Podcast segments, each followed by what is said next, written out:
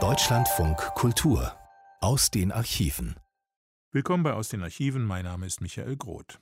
Am 29. April 1980 starb der britische Regisseur Alfred Hitchcock. Anlass für die Archive, sich mit dem Mann, seinen Filmen und der dort genutzten Musik zu beschäftigen. Ende der 70er Jahre verfasste Robert Dusacik im Rias dazu eine zweiteilige Sendung. Heute wiederholen wir den zweiten und letzten Teil. Hitchcock, geboren am 13.08.1899 im englischen Leytonstone, siedelte 1939 in die USA über. Er wurde zu einem der großen Regisseure Hollywoods. Er drehte 53 Spielfilme und gilt als Erfinder des sogenannten Thrillers, bei Hitchcock immer eine Mischung aus Spannung und Humor. Musik war dabei ein Element, auf das er nicht verzichten wollte. Der Autor beginnt diesmal mit einem durchaus kritischen Blick des Regisseurs auf seine Schauspieler. Hitchs berühmt-berüchtigter Ausspruch, alle Schauspieler seien Rindviecher, schockte nicht nur, sondern schärfte auch den Witz derselben. Carol Lambert, die ihn zu der verrückten Komödie Mr. und Mrs. Smith anstiftete, ließ eines Tages im Studio einen Chorl aufbauen. Darin befanden sich eine Vielzahl Kälber, um deren Hälse Schilder mit den Namen großer Stars hingen. Pauschal ist dieses harte Urteil nicht zu werten, denn Hitch hatte durchaus seine Lieblingsschauspieler, doch konnte er diese nicht für jede seiner Produktionen bekommen und musste sich oft mit Studio-Vertragsstars herumschlagen, die keineswegs seinen Ansprüchen genügten. So zum Beispiel, als er für Selznick die Filme Spellbound und The Paradine Case 1945 und 1947 drehte. Gregory Peck empfand er in beiden Filmen als eine Fehlbesetzung. Louis Jordan roch für ihn nicht nach Jauche genug. Robert Cummings schönes Kindergesicht passte ihm nicht. Joel McRae war ein hilfloser Schönling. Da war waren James Stewart und Cary Grant schon von anderem Format. Oder beispielsweise die Damen in seinen besten Filmen. Ingrid Bergmann, Grace Kelly, Tippi Hedren, Yves Morisson, Doris Day, Kim Novak. Schöne Frauen mussten es sein, doch stets behaftet mit einem unterkühlten Flair derselben. Wie ein Fotograf oder ein Maler sein Modell letztendlich lieben muss, so liebt Hitchcock seine Darstellerinnen. Man darf Hitch durchaus als einen Vorkämpfer der weiblichen Emanzipation bezeichnen. Das beweisen Filme wie Der Mann, der zu viel wusste, Der falsche Mann, Das Fenster zum Hof und Vertigo aus dem Reich der Toten.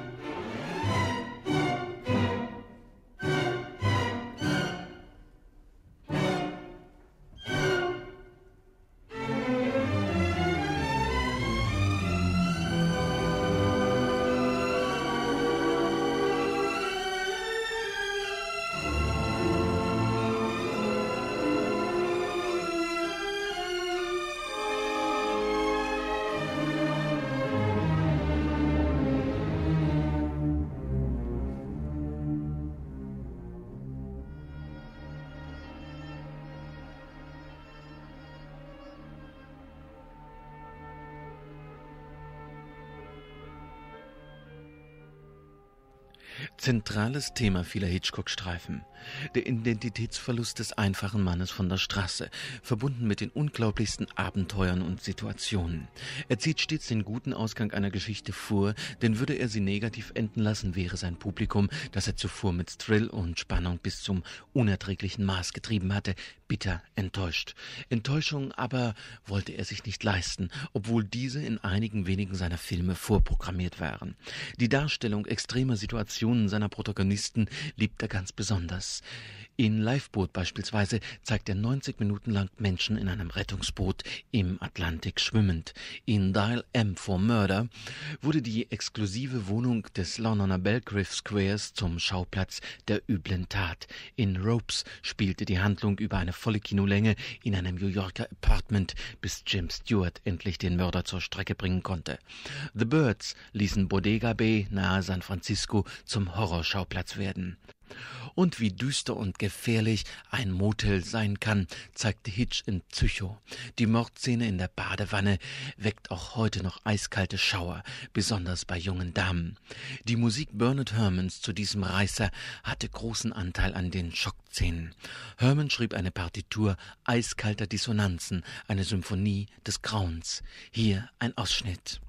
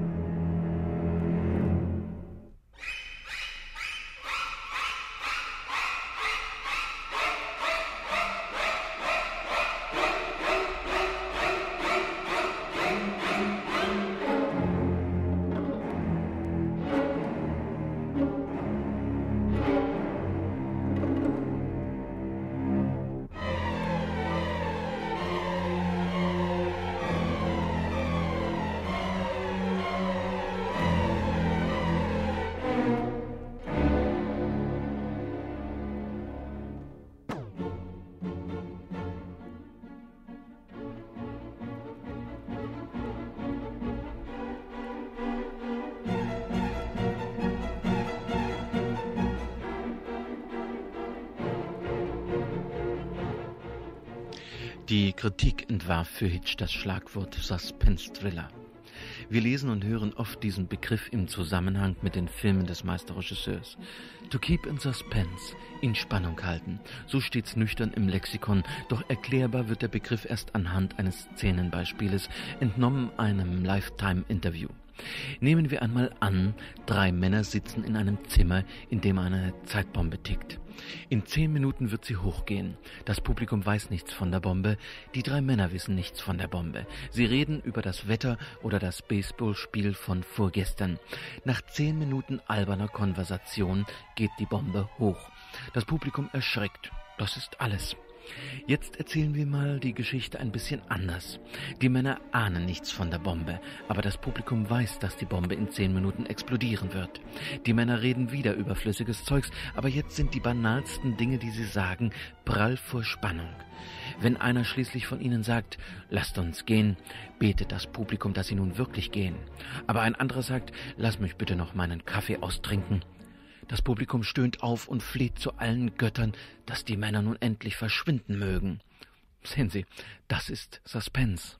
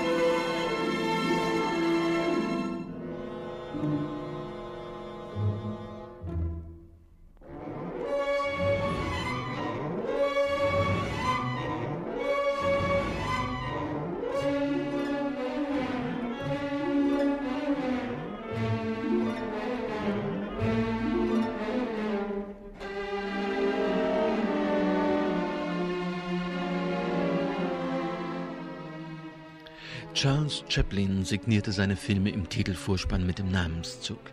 Alfred Hitchcock, im Vermarkten seiner Persönlichkeit nie ungeschickt, stilisierte sich als Symbolfigur mit Kurzauftritten in vielen seiner Filme hoch. Ob er in die Vögel einleitend mit zwei Hunden aus dem Vogelsalon spazierte, in der Fremde im Zug mit einem Geigenkasten einen Zug bestieg, in Spellbound einen Pfarrstuhl benutzte, in Frenzy der Bergung einer Leiche zusah oder in Familiengrab als Silhouette am Fenster einer Bürotür erschien, er stempelte jedem Film sein Markenzeichen auf und war sein Auftritt infolge extremer Szenarien unmöglich, dachte er sich fantasiereich andere Möglichkeiten aus. In bei Anruf Mord zeigte er sich auf einem Gruppenfoto auf der Wand abgebildet und in Liveboot las William Bendix eine Anzeige über ein Schlankheitspräparat aus der Zeitung hervor. Hitch machte sich selbst zum Model, vorher dick, nachher schlank. Was ihm jedoch nie zu wünschen ist, so in Topas gezeigt. Hitch im Rollstuhl am Flughafen. Denn Drehbuch, Kamera und Regiestuhl sind die einzigen vitalen Werkzeuge dieses Mannes, wahrhaftige Kinounterhaltung zu schaffen.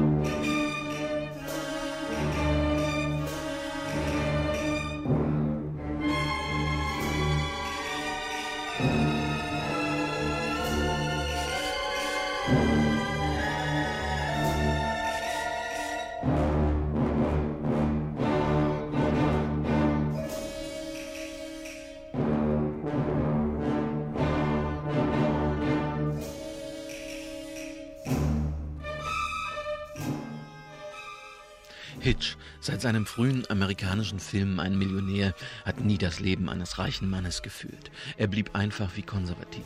Guter Wein, eine dicke Zigarre, ein gemütliches Heim und eine bescheidene Kollektion seines Lieblingsmalers Paul Klee waren und sind die Annehmlichkeiten seines Lebens. Wer in aller Welt den Namen Hitchcock hört, weiß, was ihn erwartet. Buchausgaben wie Alfred Hitchcocks Mystery Magazin hatten mit dem Meister selbst wenig zu tun, denn die Storyauswahl trafen andere. Zu seinem selbst durch seine Fernsehauftritte kultivierten Mythos trugen Serien dazu bei, eine neue TV-Unterhaltungsform zu schaffen, die Krimi-Geschichten zu wahrhaftigem Entertainment hochstilisierten. Seine Auftritte waren spannender und lustiger als die dann folgenden Geschichten.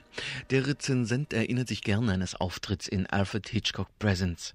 Der Suspensmeister sitzt in einem dampfenden Kochtopf, schüttet Salz und Pfeffer hinzu, ein bisschen Fett und Kräuter, rührt sich das Gemisch mit wuchtigen Kochlöffeln um, grinst über den brodelnden Rand des Topfes und flüstert Ladies and Gentlemen, das sind die Zutaten, die einen Krimi erst lecker werden lassen. Denken Sie daran, bei zu großer Flamme kann mein Süppchen hier überkochen oder gar anbrennen. Doch Sie wissen ja, wo das Knöpfchen zum Abschalten ist. Oder haben Sie die Absicht, sich an meiner Geschichte zu verbrennen? Blende. Die TV-Folge beginnt mit einem grauenvollen Mord. Doch an den erinnert sich niemand mehr. Vielmehr waren Hitch und sein Kochtopf-Auftritt in aller Munde.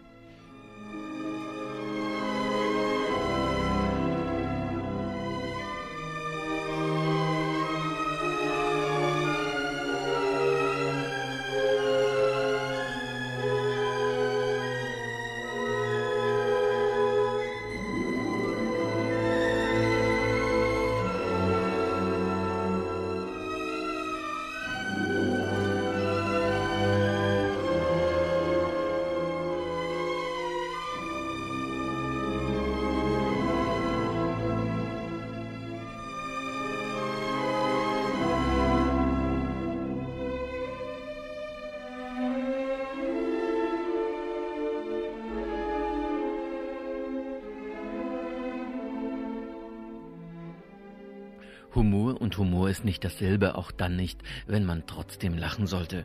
Und Hitchs ausgeprägter angelsächsischer Humor wurde zum zweiten Markenzeichen seiner Persönlichkeit. Die Premierengäste zu seinem Erfolgshit Psycho lud er in die obersten Etagen eines nicht fertiggestellten Wolkenkratzers in New York. Er ließ Blutwürste und nur leicht gegrillte Steaks verteilen. An den Wänden hingen noch bluttropfende Fleischfetzen und einige Gäste durften über einladend offenstehende Särge stolpern. Privat bereitet es ihm sichtliches Vergnügen, in überfüllten Fahrstühlen von grässlichen Unfällen zu berichten. Ständig Leute amüsieren zu müssen, ist natürlich auch ein Mittel, diese fernzuhalten gehalten. Seine Liebenswürdigkeit und Aufgeschlossenheit aber ist bis heute geblieben.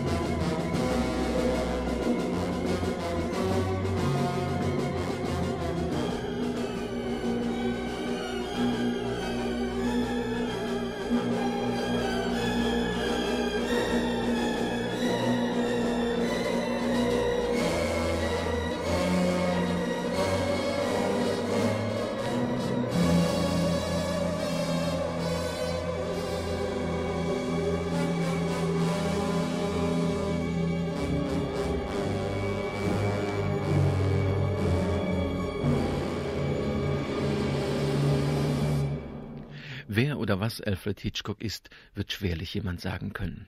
Er selbst begreift sich als Zeremonienmeister, als Inszenator eines Entertainments, das sein Publikum amüsiert, kitzelt, aufregt und sonst wie fesselt.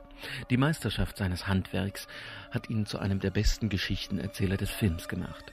Die Franzosen unter Truffaut erkoren ihn zum Kronzeugen des Autorenfilms. Die Amerikaner erklärten ihn zum Master of Suspense. Enttäuscht hat er eigentlich niemanden. Ich muss ständig mit mir selbst konkurrieren, sagte Hitch einmal, denn das Publikum erwartet jedes Mal, dass ich mich selbst übertreffe.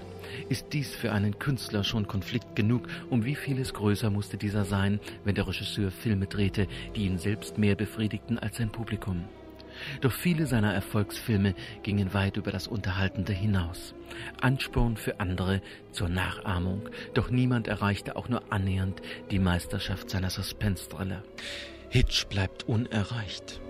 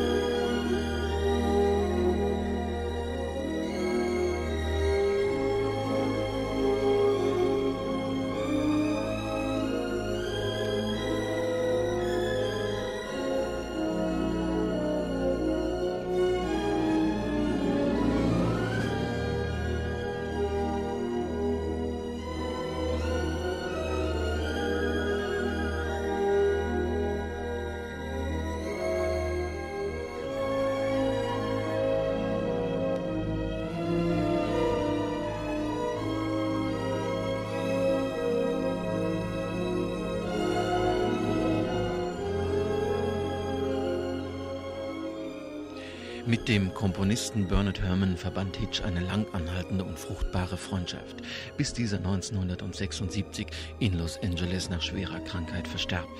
Herman hatte zu vielen Filmen des Meisters die Musik geschrieben.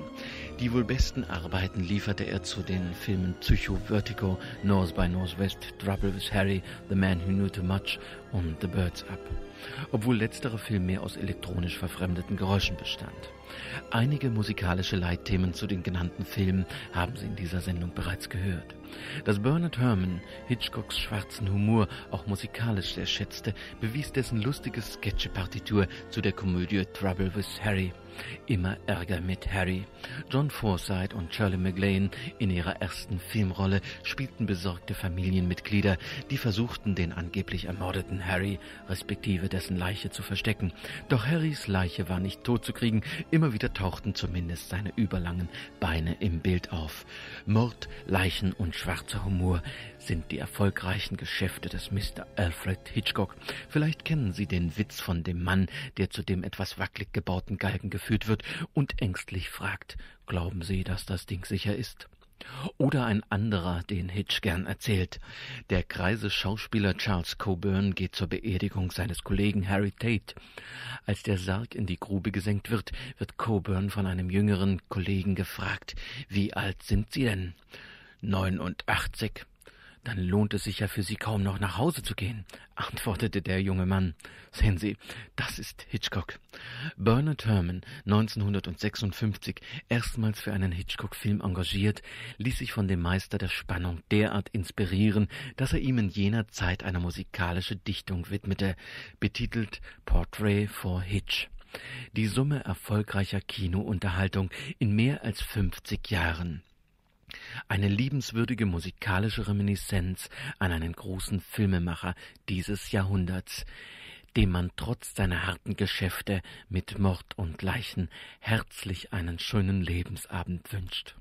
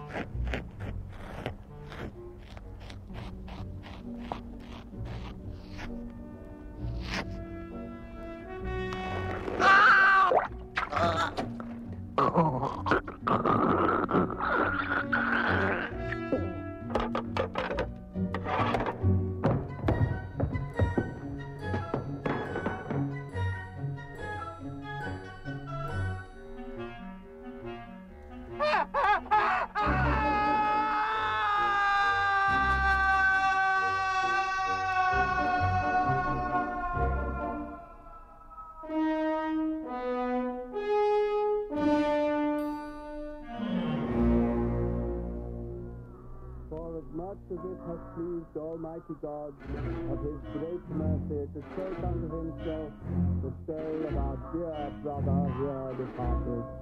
He therefore commit his body to the ground, earth to earth, ashes to ashes, dust to dust, in sure and certain hope of the resurrection to eternal life through our Lord Jesus Christ.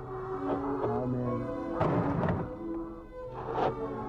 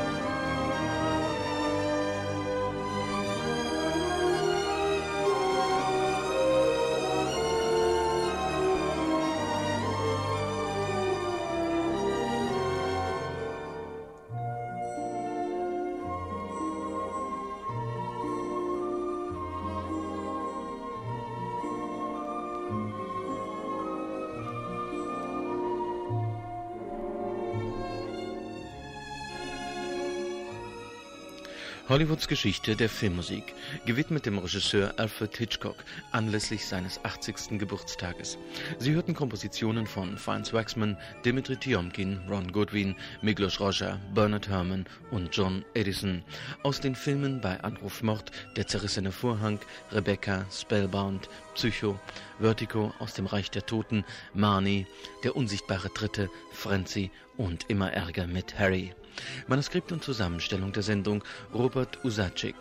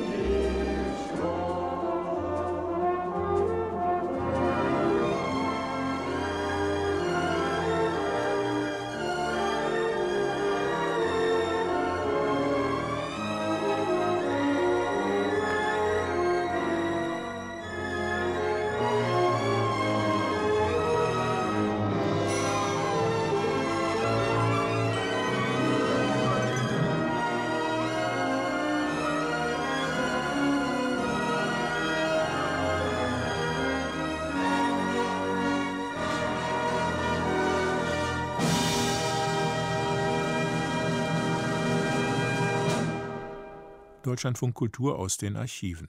Sie hörten den zweiten Teil einer Sendung, in der sich Robert Usacek mit den Filmmusiken Alfred Hitchcocks befasste.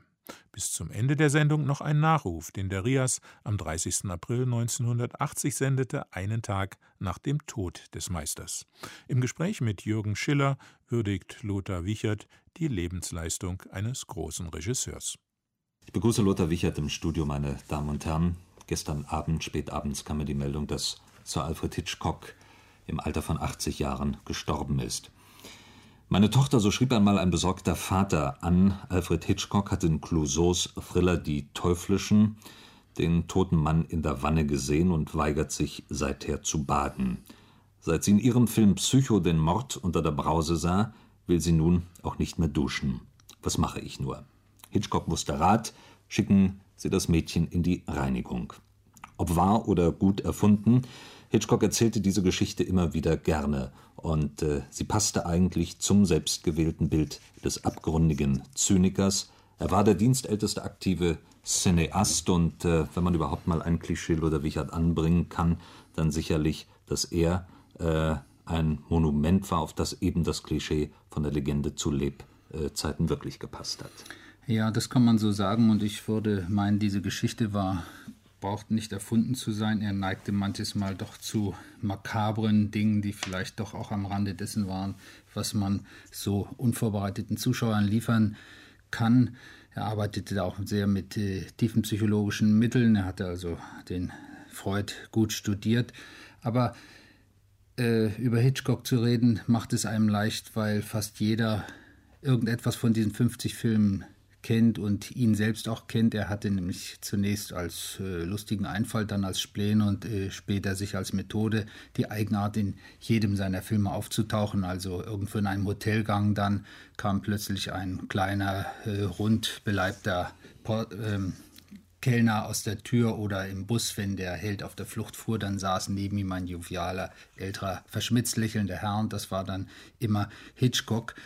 Ja, Wenn man die Themse hat er auch mal runtergetrieben und das zeigt ja wieder äh, seine Neigung hin, auch nicht nur zum Zynismus, sondern äh, eben das Publikum doch mit Absurditäten zu überraschen. Ja, aber äh, da ist dann auch drin, was äh, andere haben. Sie haben gesagt, hier eine der größten Hollywoods, BBC hat heute schlicht gemeldet, der größte Regisseur Hollywoods ist gestorben und da ist hm. viel drin und zwar nicht nur jetzt mit dem Blick auf ihn, sondern auch mit dem Stichwort Hollywood, weil er wie keiner verstanden hat, Filme zu machen, die künstlerischen Ansprüchen sehr wohl genügen, aber das breite Publikum in seinen Bann zu ziehen, das äh, man muss eigentlich oder man kann sich gegen die Filme gar nicht wehren. Er hat eine bestimmte Technik, den Zuschauer einzubeziehen, ob das Psycho bei Anruf Mord, die Vögel, Mani, Rebecca, die Rote Lola, der unsichtbare Dritte, wir brauchen von den 50 äh, Titeln hier gar nicht alles aufzuzählen. Er hat den Zuschauer einbezogen, augenzwinkernd nimmt er ihn mit in zwar unterschiedlicher Technik, dann aber wenn man sehen will, welche kunstvolle Architektur diese Filme doch hatten, muss man solche Filme drei oder viermal sehen. Und da meine ich diesen Doppelaspekt mhm. für alle Filme zu machen in einer tiefen, aufwühlenden, emotionalen Sprache, obwohl von ihm sehr glasklar und äh, stilistisch gebaut. Andererseits aber doch Vorbild zu sein, dass nicht zu Unrecht äh, so ein Regisseur wie François Truffaut, der in einem 50-Stunden-Interview einmal versucht hat, unter dem Titel Wie haben Sie das gemacht, Mr. Hitchcock, äh, seine filmische Arbeit zu werten, dass er also schreibt, die neue amerikanische Generation der Cineasten ist die sind alles Hitchcocks Kinder, aber hinter ihrem Geschmack für verfilmte Gewalt fehlt ihnen etwas, was ganz wesentlich für Hitchcocks Kino war, das intimste und tiefe Verständnis für die Gefühle, die auf die Leinwand projiziert werden, die emotionale Kraft, mit der Hitchcock all diese Morde dann ausgeweitet auch ins politische Agenten-Thriller dargestellt hat, das ist in einer Weise geschehen, wie das heute vielleicht niemand mehr macht. Und das Eigentümliche bei Hitchcock ist, dass er eigentlich in den 50 Jahren seines Films beharrlich, fast penetrant immer dem gleichen Thema auf der Spur geblieben ist, nämlich dieses kriminalistische Milieu psychologisch böse, böse zubereitet. Äh, was Hitchcock vielleicht noch zum Schluss ebenfalls mit ausgezeichnet hat, wir hatten ja vorhin den Nikolaus Schilling äh, im Studio und äh, wenn man einen Regisseur im Augenblick hier, dann muss man auch über Hitchcock reden. Für Äh, Schilling zum Beispiel war eben das Faszinierende die Form, mit der Hitchcock gearbeitet hat, über die er Inhalte vermittelt hat, eben diese äh, spezielle Form, die eben auch beim Publikum ungeheuer angekommen ist und wo man eben äh, auf diese Art und Weise sehr viel mehr erreichen kann, als wenn man nur vom Inhalt versucht, jemanden zu erreichen. Ja, er hatte eigentlich bestimmte Verfremdungsmethoden direkt, aber ich deutete das schon an. Zunächst äh, schlägt er einen in Bann, er zieht den Zuschauer nämlich direkt ein und konfrontiert ihn auch eigentlich mit sich selbst. Es gibt also Szenen, in denen also verfolgt wird und dann schneidet Hitchcock Gesichter ein von anderen, die auf den Verfolger warten und äh, verzögert und zeigt dann, der Zuschauer kann erleben, wie die Verfolgung ist, sieht, ist aber eigentlich nur in dem Stand dessen oder des Gesichtes, das da beobachtet, und dieses macht eben die Faszination, diese Sucht auch, mit der man in die Filme hineinkommt. Und wie gesagt, wenn man ästhetisch kritisch sich dagegen wehren will oder enttarnen will, die kunstvolle Architektur der Filme, dann muss man doch zwei, drei, viermal sehen. Ja, Leute behaupteten, nach 20 Mal sehen haben sie immer noch Neues entdeckt. Und ich glaube, dies ist das äh, gewichtigste Argument, was man einem Filmemacher machen kann, dass äh, er eigentlich, obwohl man denkt, das ist nur eine Oberfläche, so viel zu bieten hat. Und dieses in einer Sprache für alle Kinogänger. Er war also doch, man kann das so sagen, einer der großen Filmdramatiker dieses Jahrhunderts. Alfred Hitchcock, geboren am 13. August 1899, gestorben am 29. April 1980. Sie hörten eine Würdigung von Lothar Wiechert. Mein Name ist Michael Groth. Ein schönes Wochenende. Machen Sie es gut.